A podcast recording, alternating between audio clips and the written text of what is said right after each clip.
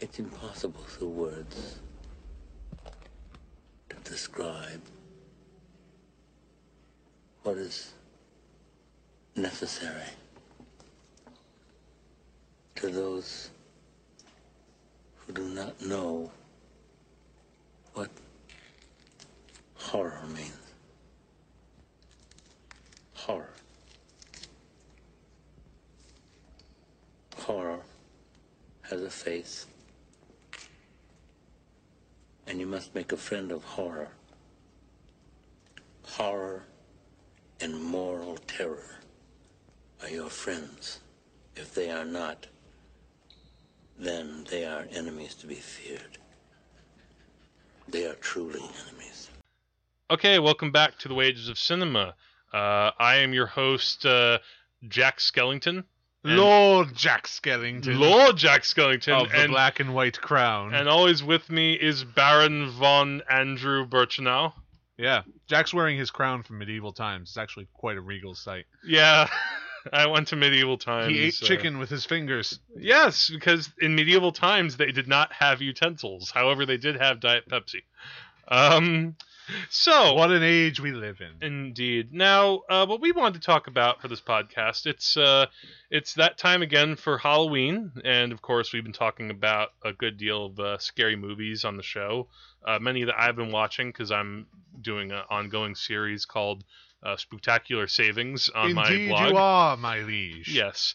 Um, but we wanted to maybe bring up just a, a kind of discussion about what, how, how do you define horror in the cinema? What is it about horror? And I wanted to read a little, just a little blurb uh, from horror.org, uh, which is mostly for horror writers. But there's a big opening paragraph in a little section called "What is horror fiction?" that I just wanted to read for you people. What is horror fiction? That's a difficult question. In recent years, the very term has become misleading. If you tell people you write horror fiction, the image that immediately pops into their minds is one of Freddy Krueger or maybe Michael Myers, while you are hoping for, Sh- for Shelley's Frankenstein or Stevenson's Dr. Jekyll and Mr. Hyde. The popularity of the modern horror of the modern horror film, with its endless scenes of blood and gore, has eclipsed the reality of horror fiction. When you add to that a comprehension of how horror evolved as both a marketing category and a publishing niche during the late 80s, horror's boom time, it's easy to understand why answering the question of what today's horror fiction actually is uh, has become so difficult. But let's give it a try, shall we? Yeah. Um, Now and- let's talk a bit about that. yeah, and- differing perceptions of horror. Yeah, because now- we not only have a different perception of horror in terms of well, what is what do we think is scary? I mean, because horror is is deep down. I think we can both agree that horror is about being scared. Yeah, to add an addendum to that, uh, actually, Webster's dictionary gives the technical definition as horror of a painful and intense fear, dread, or dismay. Right. And and I mentioned that that whole blurb because again, even though that was part of horror fiction, I think that does relate a lot to horror movies it's, itself. Because I mean, you are creating fictions when you are making a movie. Right. Um, Now, what I and what I want to get to is this idea of well, something that scares us. Well, we have movies that we think scare us. I Mhm. mean, I I'm a big I really think I'm a really big fan of The Haunting. I think Mhm. it's one of the scariest, most eerie films ever made. yes. But there are other films like the 1930s uh, Universal monster films. Yeah. Now, those do not really scare anyone. At least older anymore. than nine. Yeah, like they still they can still appeal to kids.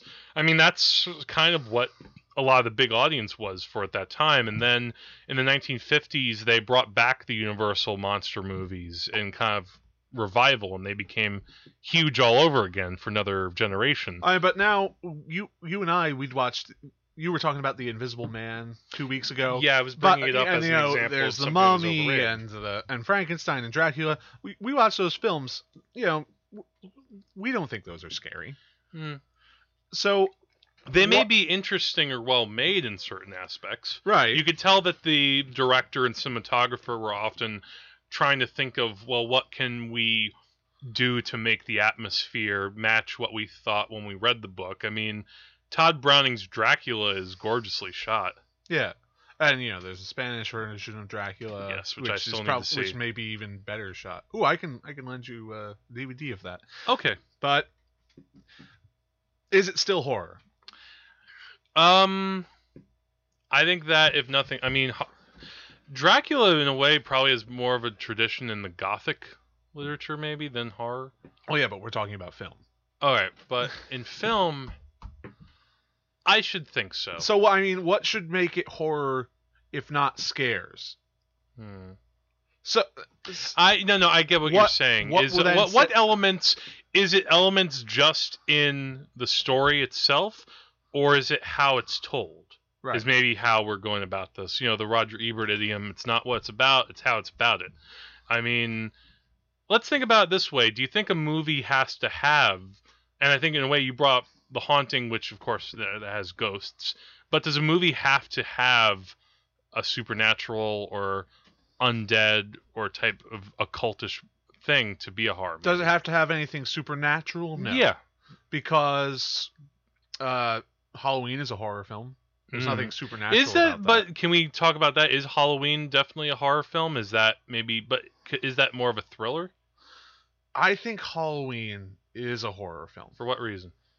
For the simple reason that it was presenting the idea of this escaped insane person Mm-hmm. who, for his own indiscernible reasons, Mhm. returned to the home of his birth and killed everybody who was in there. His reasoning was unknown. His motivations, and even to a certain extent, his identity is unknown. He hides himself behind this mask, Okay.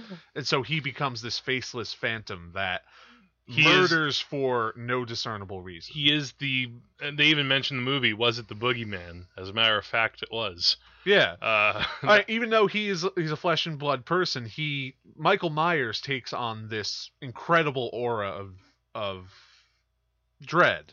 yeah, especially well. He seems the- supernatural yeah, at times. And the, and it's like part of that too is because he never speaks. I mean, that was I think part of the thing that it's also um, his appearance too. I mean, appearance too. I mean, yeah, he's he's wearing uh, a William Shatner mask with the eyes where, cut out. where in where in the movie did he get that mask? Oh, that's a good question. I'm trying to remember. Because I'm pretty sure he must have gotten it from somebody's house. I'm, you know what? I mean, I'm, I'm going to see the movie. I think again this week, so Yeah. I'll let you know. because like at one time he was like he had a sheet over his over his body.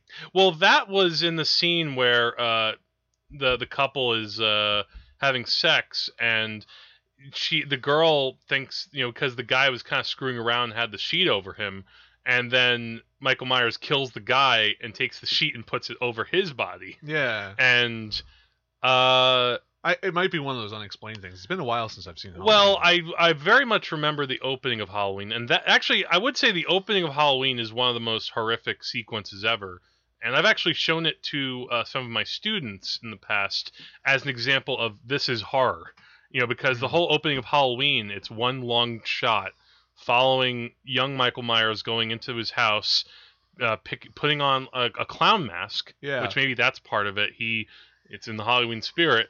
He picks up a knife and then he stabs his uh, his sister. All right, but even just that story, the story of Just that little segment who, who is- murdered his own sister. That's that's like a story you tell around a campfire.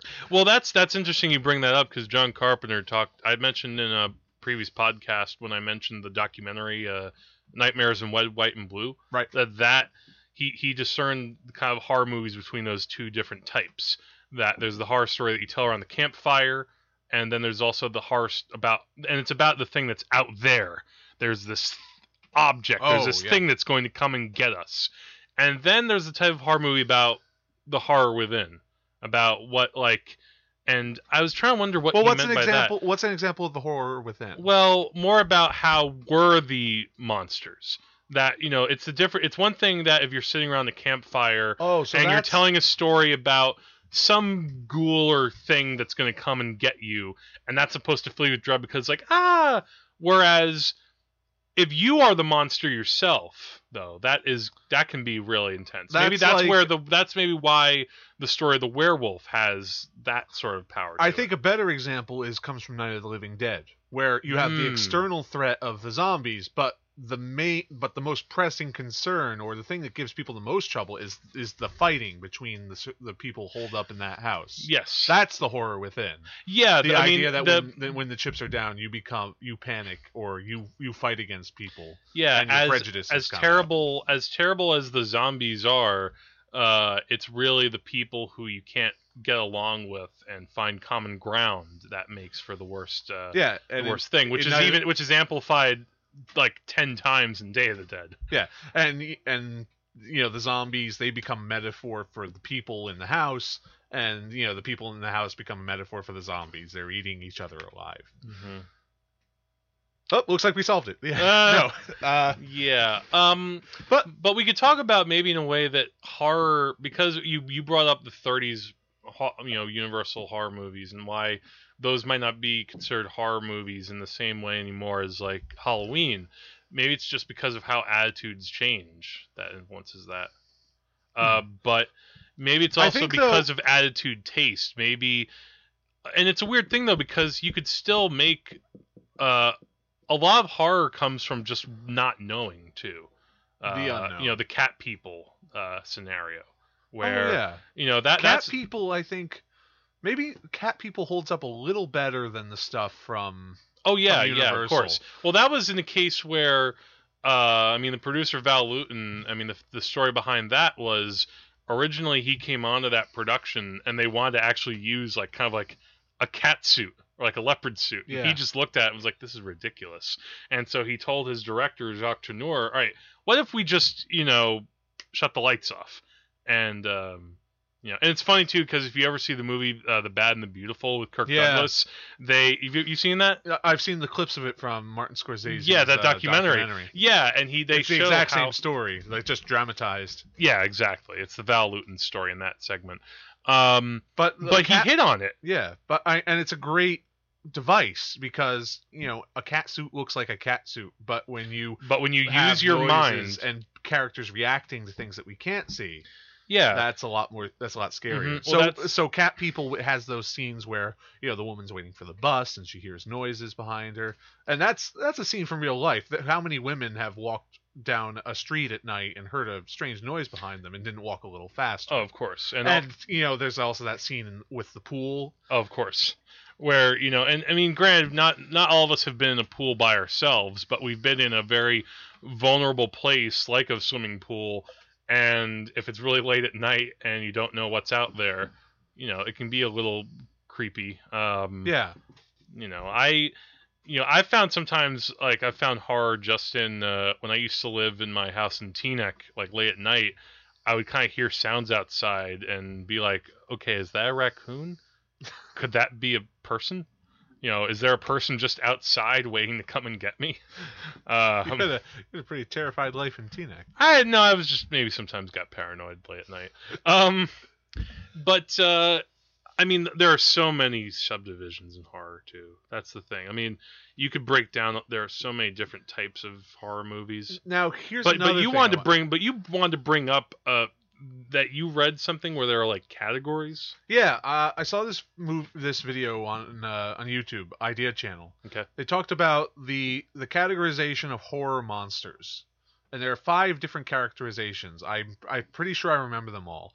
One of them is something called a fusion monster. Okay. There are a lot of these are pretty broad categories. So the idea is that any any monster you mention could fit into these like characters. Does so it mean they fu- fuse together?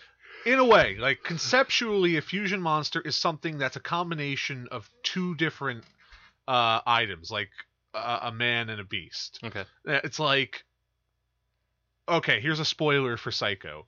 I Norman Bates may qualify as a fusion monster because he is in a way Also, his mother and he is himself. he is in a way a fusion of himself and his mother. hmm Now, it's he ostensibly looks like a person, but he is- he is Norman and his mother, Norman and not Norman. Yeah. And then uh, there are other monsters that are a little more uh, concrete, like uh, like that. Which are let me think, uh, something that's like a combination of two different things. Like what was the would a Wolfman be a fusion? no, Wolfman is actually the second kind of monster, which is like a fission monster, where it's like something split into its different things. Oh, it's like okay. if uh, a wolf man is like man split Mm. into his human his human uh, abilities and then split into bestial things. Mm. It's like if you take the worst part of a human and put it into something else, that would be the wolf man Mhm. in his wolf form. There's another one which is, you know, the giant monster, Mm. which is, you know, not something that's huge, but something that's just magnified. And that brings me to something else. Godzilla. Uh, Is Godzilla scary? In his first incarnation, I would argue he was probably his scariest. the very first, you know, uh, Gojira by Ishiro Right. Honda. Um, that is uh, because it's in black and white. Because Godzilla, yeah, he's in like the outfit, but the way that he's shot in that movie, There's a lot of skill put. there's a lot of skill put Godzilla. into it. Yeah, I would say that it's a little bit closer to a horror movie, And the even thing though about- it's still sci-fi. And the thing about a magnification monster, which makes them scary, is that they they're they're not just this thing is huge. yeah, It's the worst. It's what this thing represents made huge. Like Godzilla Yeah. is not just a giant monster. He is a personification of nuclear war, and he's magnified to such a degree that you can't ignore it. and Yeah. it becomes a clear threat. yeah, it's like you can't. The, the idea of, of like nuclear annihilation is as obvious as a giant lizard attacking a city. Yeah, I mean, nuclear annihilation may be like in the 50s and 60s may be something in the back of your mind like a serious problem but not something that's present in your everyday life Mhm. godzilla because of his size makes that a, readily apparent Yeah. and uh, and after that godzilla just became this sort of movie monster he became popular and he became And he Uh, spawned so many imitators. Right, so you know Gamera and all that Mothra. stuff, and uh, and you know all sorts of co-stars where it's just like Godzilla versus You lose Mothra, track of Godzilla all the monsters after a while. Right, and and it's no longer horrific. It's not anymore. about her. It's not about the horror. It's more about. It becomes more like a Ninja Turtles cartoon or something. yeah, something. it becomes a little bit of action, a bit- little bit of sci-fi. yeah. It's not. uh, It's real. It, there is no horror anymore. Although I think we got some of that back. with the remake. No, with Cloverfield. Um, I'm not just saying Cloverfield because I love Cloverfield. Yeah. I mean, Cloverfield. I mean, found footage movie, giant monster. There's a lot to dislike. There's a lot of it. maybe it's because they had they tried to do a little bit of the cat people thing where you don't see the monster and that's what makes it scary. Yeah, Is I- that what you think? yeah. Clo- I- uh, I the Cloverfield monster is not front and center. No, I mean, I to be honest, even at like I couldn't tell you what the Cloverfield monster looks like. Well, I mean, I know I've it's in the movie, yeah. but it's not like in such a way where oh my god, there's blah blah There's blah. his foot, or like there's like there's his torso, and like I can see his teeth. yeah, no, it's like because of of how it's things. because of how it's presented, you're only getting little snippets and snatches of and then what the like you'd see is. very specific things in very unexpected moments. Well- like there's a part where. Remember when like they're just walking through the streets and suddenly the monster appears like around the corner and then the Yeah. army shoots at him? I mean, to me, the like, yeah, I mean that that that the monster thing in that was fine. To me, the scariest part of that movie is when they're in the subway. oh yeah, that's and the, best lot- part of the movie. and the really tiny monsters that yeah, because there, it's like okay, we thought we were dealing with just this one thing, but it turns out there's this whole other invasion, this subterranean monster invasion that is Yeah. much more scary. oh man i love cloverfield Uh, yeah. Um, but, uh, were there any other types you wanted to mention? uh there's also uh uh, like the fourth kind of monster i think was the uh just like a lot of something so I, that, that would be the name of a horror movie. A lot of something. I but this is the birds Okay. uh, right. Oh, I- oh. So the birds. one bird not scary i'm gonna give you a flock of birds they look okay hundreds and hundreds of birds descending upon a population of a town Mhm. inescapable Perhaps you know what's but interesting it's then. the it's the horror of the horde coming at you I wonder then. Have you seen Twenty Eight Days Later?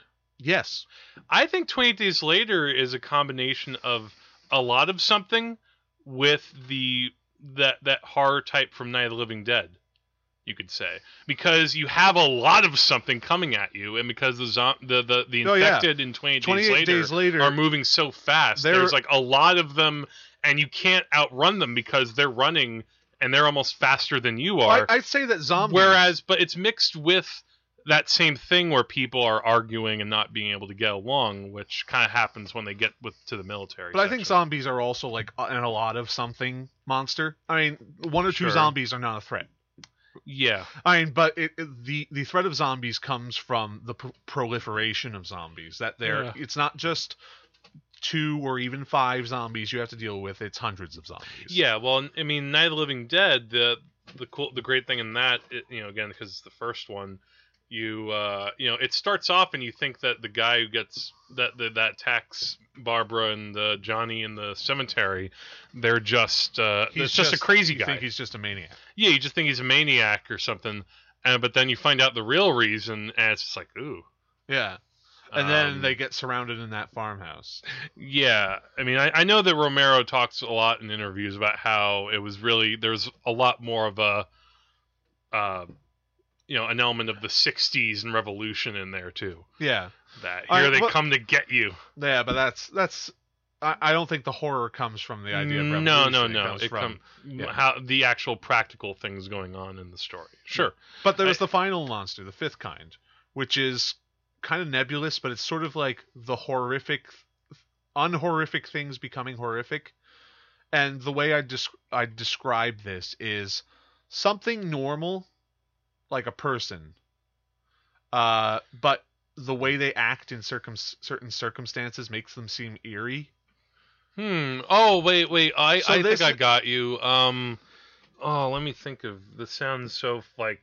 I can picture what you're talking about. So, like, I think I, I the best way to do it is like imagine paran- remember Paranormal Activity. yeah. the scene where that where the woman is staring down at her husband Mhm. for hours. Yeah. Now, staring at somebody for a long time, not horrific, but put it in the circumstances of you're watching someone sleep for hours, standing over them. It's unhorrific things becoming horrific. Okay. Yeah. Uh, well, that's all. Well, that's also when I brought up it follows the fact that you know walking around and seeing somebody walking behind you, not that scary, but when you are not sure if that person is a demonic entity coming to get you, Yeah. that's kind of scary. yeah. um you know and uh that that a lot of the terror of that movie comes from from that part of it. Um do you think any, do you think there are some things that are not scary anymore? I mean we talked about how certain things universal horror movies i mean part of that might be because the monsters themselves aren't scary. Like and it's Well- funny because Dracula, we don't consider him scary anymore. But no I- but i, mean still Bela Drac- Lugosi has kind of entered the the, Yeah, but- the iconic figures of horror, but he's also kind of a joke. Yeah. I mean, I bring up the spectacular savings, and I do it in the Bela Lugosi voice. Yeah, and, and he's Count Chocula too. Yeah, Count And Chocula Count from Sesame Street. and Martin All- Landau gets an Oscar for playing him. Right, and all of those things are based on Bela Lugosi. Yeah, they're all Hungarian, uh, you know, Right. tropes. But um, yeah, but I mean, you look at Boris Karloff, not that scary. You even look No. at the, even like the Mummy. It's not terribly scary. Although I haven't seen he- the Mummy. And even later time. mummy films, like he's not scary. He's just like a guy who lurches around and strangles people. there, there's nothing particularly scary about the mummy except for the fact that he's he used to be dead. Yeah, I would say that the Wolfman. Uh, I think the idea of the transformation is actually, in a way, kind of scarier than even like seeing the wolf attack people. Because, like, I mean, you brought, you know, when I bring up American Werewolf in London, that transformation sequence is horrifying. Oh yeah, I wouldn't it argue holds about up that. so well. Like, and the way that Blue Moon is playing in the background, and you're watching all the body parts transform in front of you. And I think when I watched that scene, I, in a weird way, I put myself in that position. Like, what if that was happening to me? yeah, Um, and uh, I don't know if there's a type of horror that goes with that. But uh, yeah, you brought it up. I'm sorry. Um, so let's talk about, I mean, certain movies now. Again, it's it's kind of interesting because I there are certain times where you look at a movie and there's a lot that's pretty horrific about it, but we still classify it as a drama. let me talk about that a little bit because I had an idea a long time ago about making a really good horror movie. I mean, some of the most violent films that we see are war films. Yeah. And that is there's a lot of violence in there, a lot of gore. Yeah. It- you know, I mean, Saving Private Ryan has some of the most effective. The. D-Day gore. sequence is almost like a horror movie unto right. itself. So horror horror film is clearly not about violence. I mean, uh, No, I mean, I mean, to me, when I saw uh, Passion of the Christ years ago, yeah, I I kind of took that as being like a horror movie where uh, it's like. And not only that, like to me, it almost became like a schlocky horror movie with the Yeah. amount of gore that. Okay, I know it's Jesus, but come on, does it need to be? Does it need? Do we need to ha- see that much whipping and torture yeah. in slow motion? but for you, I mean, you you see all this and and I Maybe mean, it doesn't affect me it the same way. It doesn't it affect does. Like for more religious people, this is their bread and butter. This is not. Oh no, I, I I understand why this movie became as huge as it I don't did. think bread and butter. but is why is right but why is Passion you of the. Christ not a horror movie? Well, that's a great question. I mean, but is there anything about Passion of the Christ which really scares us? Mm. I mean, there are lots of movies where people get physically it's it's shocking. It's shocking. Yeah, that- but a movie doesn't need No, to be no, no, that's shocking true. to be a horror film. no, no, yeah, that that I that's what uh, that was kind of part of my problem with Last House on the Left. Last House on the Left is arguably shocking. It was certainly shocking in its time. no, but it's not scary. It's Right. it's more like you're just watching this horrible situation unfold. Yeah, and simply being in a horrible situation No. is not Well, that's why scary either. Yeah, that's why the by far the worst horror film ever made, and I, I guess I could call it horror, even though maybe it's more like a thriller. Is uh, I Spit on Your Grave, yeah. which part of that is just because it's such a poorly made movie. It's a, it's like even down to stuff like sound recording. It's well, just so yeah, bad. poor presentation doesn't but it's anything. also like all right this isn't that scary to watch the you know these rapists come and you know torture and rape this girl and then she gets her revenge that's uh, who cares uh, but uh, that's just how I I, go about put it that way, but I see what you're talking about. but about. and yet nightmare on elm street horror movie now i know you might you know, i know you think it's overrated but at least there are well, I won't scenes where whether it's, trying to scare the crap out of you yeah, and i think that And there's some still the- some effective stuff in there and some of the most effective stuff in horror films is not bloody. No, no, the no, it's innocence that ha- has a good deal of horror, and you know, there's no violence in that. Some of the most effective stuff in Halloween is just. uh I mean, there's that classic moment where Jamie Lee Curtis is in, in the classroom. She turns to look outside. It's Michael Myers just standing there, and then she looks back, Our and then she looks back again. He's not there. our continuing ode to people standing. people standing, the most cr- creepy thing in horror films. yeah, um, and I guess that yeah, The Innocents did that. What's another movie that did that? Um. Oh wait. Oh, I almost had it. oh, you know what did it? The Tenant. hmm. In the Tenant, Okay. Roman Polanski, he plays the lead. He's Yeah. looking. There's a bathroom across the courtyard that has a Mhm. window that looks directly into his, and there's just someone in the bathroom looking out that window into his window, Yeah. looking at him, and it's in a and it's in this wide shot, so you can't see who it is, but you can clearly see they're looking at him. That creeped me out more than anything in the Tenant. Nice.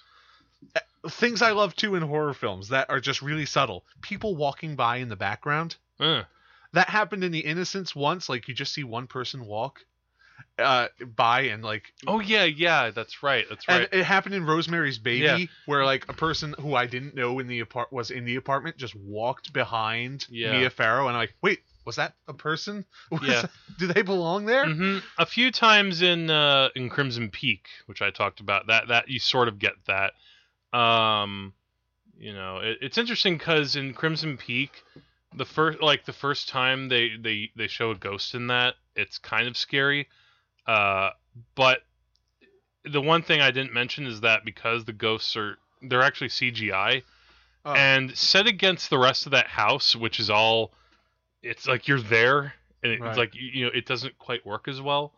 Um, I wonder if CGI is something that might sometimes kill horror. i don't think so i mean You could do I- it I don't think effectively as anything. I don't think we can plant a lot of blame on CGI for ruining horror. I mean, any Mm. if anything, it's just bad scripts. Yeah. But here's the thing I was talking about. Like, let's get back to war. War films are pretty violent. hmm But I mean, ask any person who's been in a battle, they will probably say that the they were never more scared in their life than when they were in ba- than, than when they were fighting in a war. Yeah. And I feel like that's something that's never been tapped in film. How could you shoot a war film or or write a battle scene where the audience is just as terrified as the Hmm. as the person in Yeah. in the scene? Mm-hmm. I it it seems so obvious, but I can't think of a single instance where that's been done. Where where there was horror brought out of like such a violent setting. No, I, where. Well, if horror is about the audience being scared, Okay. how come an audience has never felt scared during a war movie? There's been suspense in a horror film, like is this character going to survive or not? And you know we've identified with people, but has an audience ever been truly frightened in the way that I might have during the haunting? Um, I don't know. Um, I feel like no. maybe not. Is it because? We Well, I think that. Well, I think uh, it's a. You can differentiate horror from action. yeah, you can. I mean, because action requires kind of a diff. Like, it's not quite the same skill set as involved. Because and it's a tricky thing because suspense is in action. I mean, Yeah. Die Hard is a very suspenseful movie, but Die Hard is not a horror movie. no, it's not. even though there are some horrific things happening, I mean, you know, if you have like Oh, yeah, these people- terrorists that come into your party and start killing people and holding everyone hostage, that's a horrific situation. Yeah, that's But it's not presented as a horror movie. It's it's you know I think it is too. I mentioned the uh, the aspect of point of view Uh-huh. and you know and with involved with the innocence and also the shining when you're watching die hard your point of view is kind of through bruce willis uh, John McClane, he can. he's somebody who can do things he can take charge he might be you know a, a, a normal guy in a bad situation but he can still handle himself Yeah. whereas in horror movies often the suspense comes from the fact that these characters usually can't handle these things Yeah. i mean in the shining you know wendy can't handle the fact that her husband's going crazy and her son is this wreck Yeah. and all and you know there's a lot of dread that can build from that the pr- the protagonist of a horror film is not a gun-toting badass. No, and that's where also in a war film, how do you how do you get horror out of uh, you know people who can you know take care of themselves? Unless though, it, maybe it could happen if maybe it starts out as a war film and maybe follows soldiers who get into a horror situation. Um, now I haven't seen it in a long time. It was technically more of a comedy, but uh, event, at least in the second half. But there was a movie called Dead Snow which Yeah. was involved uh, Nazi uh, uh, zombies. Right. Which you know it sounds pretty ridiculous, but It's, it actually the first half of that movie, from my memory of it, and it's been a little while, but the first half actually you could take it kind of seriously. right. It's in the second half when you know the action starts that um. You know, an interesting thing is when sometimes a movie will try to combine different genres, and it will sometimes succeed at one thing better than another. One ti one one example I usually look to is Sha- Shaun of the Dead, yeah. and Shaun of the Dead I think hor- Shaun are- of the Dead is a very funny movie, and then the last twenty minutes or so, it just really turns into a straight horror film Mm. and even though it's not that it's not effective but i feel like it's not it didn't give me the same pleasure that the early comedic scenes did Right. and i'm not quite sure why i should maybe Maybe revisit it's that because the the previous parts of the film had been a solid horror comedy, Yeah. and then at the end it became it, the comedy faded. yeah So in a way, its tone became uneven, subtly uneven, yeah but but distinctly uneven. yeah i don't know if you feel that maybe the same way like in a way well, I the- haven't seen Shaun of the Dead. Oh no. You're, you're missing out. Did you see world's end? No. man you're missing out. You need to do a edgar wright marathon. Because well, Edgar, well, World's End is another movie where um they uh that it's kind of an invasion invasion of the body snatchers type of scenario. Right. um and that the that's actually fairly frightening. Um you know i think uh it also it also depends comedy they go together pretty well. They can usually go well because especially modern day stuff. I think the one You can cla- the one classic example is Abbott Costello meet Frankenstein. Yeah, I, you can laugh at a situation that's ho- horrific if it's a absurd or b it becomes so horrific that you that it be, that it becomes absurd again. Yeah. you can, you can laugh at an absurd premise and you can laugh at extreme uh, ex- You almost laugh at yourself laughing. yeah but still bad things can happen to people which are kind of frightening Yeah. i mean uh it's kind of weird that you can feel bad about people Mm. but still laugh about something yeah. Is Um, that the key? Is it feeling bad about the people who are in the situation? Because I think, Probably I think- that, but that might be a part. I mean, a lot of the time when it comes to effective horror films, I think uh, I, I it sounds I sound like a broken record, but I bring up effective you know characters that at least you give me something with them. And I think that's a problem why a lot I don't go back to a lot of slasher movies and why I think Friday the Thirteenth is overrated is because the characters are just kind of, eh. yeah, they're they are. you need to place yourself in them otherwise or at least get some sense of this is a world that is kind of happening now let's go back. Uh, Friday the Thirteenth. I agree with you. The characters are not so good. Uh, you're I, you're kind of glad to be relieved of the burden of their presence. yeah when they get killed. But let's go back a little bit further back to Texas Chainsaw Massacre. Mm. Are any of those characters really distinct? um franklin Okay, Franklin, but is that just because he's in a wheelchair and he's the only guy in a wheelchair? he does he he has certain actions he that does- makes him he uh, actually does have certain personality traits that stick out from everybody else. yeah i mean he well he's the geeky you know because of his disability and also because you know it's also kind of transformed his outlook Yeah. a little bit.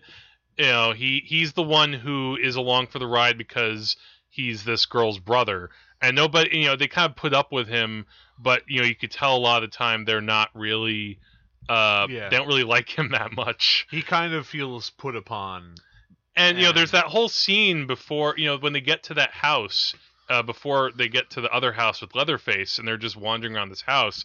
And he has that moment where he's like, "Come on, have some fun with everybody," and it's Yeah. like, oh, That, that. but aside from Franklin, I mean, I don't remember the names of anybody else or who they were. Like, I remember some Uh, people well, were boyfriend um, and girlfriend, and Uh, but Sally still- was. Uh, I mean, Sally was fair. Yeah, no, no, they aren't. They aren't super distinctive, but I, but again, I, I like them enough up to a point. I guess they're they're not as they're certainly not as obnoxious as the characters. no, the they're 13th. just they're they're just hippies out for a good time. However, I think what I think the difference between Friday the Thirteenth is not this and Texas Chainsaw Massacre, not necessarily well, the vision for one thing. yeah, it the, it was a much more eerie setting, Yeah, well, It- they're, they're they're in the backwoods of Texas. and I mean, the the, the setting of a of a camp of a, like a sleepaway camp is it, it's a little bit mundane. Or Yeah. not mundane, but it's kind of ordinary. Um, it's a place that you would go that where you weren't in a horror film. no, I mean it's uh, or Blair Witch Project is an example. Like that's a scary movie because you know we've been in the woods in our lives, but how long? You know, what if we stay out in the woods and we're completely lost? Yeah, and we don't know where we are. They're going to search for something strange, and they that- find strange things and it actually messes them up Right. And then in Texas Chainsaw Massacre, they're going to this strange place and they're not looking for necessarily any trouble or anything, but they end up finding this place which is isolated from the rest of the world. And the further people explore it, the more horrific things they find. So that even if the characters are weak in Texas Chainsaw Massacre, what they do and what they find is infinitely more interesting than anything that happens in Friday the 13th. exactly So you don't. So again, you don't necessarily need deep characters. You- No. You, know, you should have characters who aren't annoying, but as long as they are finding that that that Yeah. horrific thing. yeah unique settings can definitely help in a great deal i mean there you know there's nothing scary about a hotel but the overlook hotel in the shining is terrifying Well, Bates Motel is terrifying as well. um Well, the motel rooms themselves are mundane. I think The that house. the house cuts a mean figure because of how Thanks. you're looking up at it and it's like this other thing that's up there. You know what the the strange thing about the house in in uh, well, we talked about you mean the three levels? Being, no no not just that, but I I think it's basically is the weird thing. The house is based off of an Edward Hopper painting, Oh, really? but it, the weird thing about the house in the painting and the house in the movie is that you can't really see its base. right. It's obscured, so in a way, it doesn't quite connect with the ground. Yeah, in a, a- a way. well, there's of- that long. T- we also cl- have to climb the stairs up to it. It almost feels like it's a castle. It's isolated from the hotel, Mhm. and it's also uh, it, it also has this indistinct beginning. Places can be scary in a movie. It just takes a lot of work. That's why I bring up Allerdale Hall from Crimson Peak because that is one of the. Uh, I, I can't stress enough how like you should pay full price just to see a freaking house. That's the genius of Guillermo del Toro. And, and the house in the haunting is very eerie too, because the first time we see it, it's in Mhm. silhouette. Here's a, oh, speaking of Guillermo del Toro, um, Pan's Labyrinth. Yeah, I think that's a horror film. It has Hmm. elements, it has. and in a way, it's funny because that is technically a war film, in part. Well, it takes It's like a- place that's during a a, time in conflict. I saying that's like saying that The Devil's Backbone is a war film. Both Mm. films happen to take place during the Spanish Civil War, but it's not about the war. Yes. Maybe, uh, but Pan's Labyrinth that's tricky. Well, there are some. I mean, the I- Pale Man sequence is frightening as hell. Yeah, the Pale Man is frightening, but I don't feel like Maybe it's not overall. Maybe it's kind of like a mishmash of things. it's like the overall premise of the film is not horrific. no. I a, a girl who sees monsters and is going on this sort of little quest, Yes. and even though she comes across scary things, I don't think that's horror necessarily. That's like saying that. That's like saying that Hansel and Gretel is horror. yeah. I mean, the, a witch that eats children and lures them in with a candy house. That's scary. But s- simply things that are scary does not do not mean horror. Maybe not. There's nothing about Pan's Labyrinth which in its premise is scary. no, no. It's a little uh, bit. It's more of a fantasy. Yeah, I but let's think about a, a story that does have a great premise, like Call of Cthulhu. Mm, There is an ancient being that wakes every few thousand years when the you stars can't. are and you can't even spell the name right. and if you just look at it, it will drive you insane. yeah. Uh, I need to. Now, whatever happens within the framework of that story will fit into horror, but I think what you start with is the concept. yes. I mean, Dracula, a man who drinks blood and can live forever, who kills. Mm-hmm. That's a horrific concept. Yes. Uh, a a mummy, a man who is mummified and can come to life with with the speaking of a spell. That's horrific. A man who's stitched together from body parts. There, Frankenstein, fusion monster. There we go. All right. Uh, that that that's a good example. Uh, so um, Maybe it's it's all in the concept. a If lot of it comes with that well, concept. concept. There there can be a lot of different things. I mean, we've talked about concept. We've talked about characters. Execution can be very much a part of it as well. I mean, um, I it's weird because he didn't necessarily make all horror movies, but I look at Dario Argento as like a horror director, or even Mario Bava. And Mario Bava made some movies that were not horror movies Yeah. at times, but just how he would approach style was very much like, all right, I want to try to bring you along on this emotional roller coaster that you know you might not always know where you're going, but it's gonna you know try to get you Yeah. in some way. Um, I don't know. I, I think there's a lot you can talk about with horror. Uh, but before we finish up, I wanted to read a couple of quotes from Stephen King and uh, a book that he wrote uh, some years back called Danse Macabre, which is his overview, uh, almost like his lit review in book form of horror. One of his few nonfiction works. Yeah. Um, here are a few quotes I really like. Um, we need ghost stories because we, in fact, are the ghosts. Uh, Twist. some werewolves are hairy on the inside. Yeah. yeah, ill. Uh, I just imagine a whole bunch of ingrown hairs now. death in hor- death in the horror movies is when the monsters get you, Hmm. which sounds kind of obvious, I guess. Uh, that's actually Um, that's actually pretty basic and pretty profound, actually. Yeah. Um. Let's see. Uh, I'm tr- I'm just looking at a bunch of things here. Um, ghosts in the end adopt the motivations and perhaps the very souls of those who behold them. If they are malevolent, their malevolence comes from us, which I guess is similar to what I just said. We before. were the monsters all along. Yes, man is the most uh, egregious monster. I just I just re- ran that quote. Um. Uh, he has some weird quotes here. Um,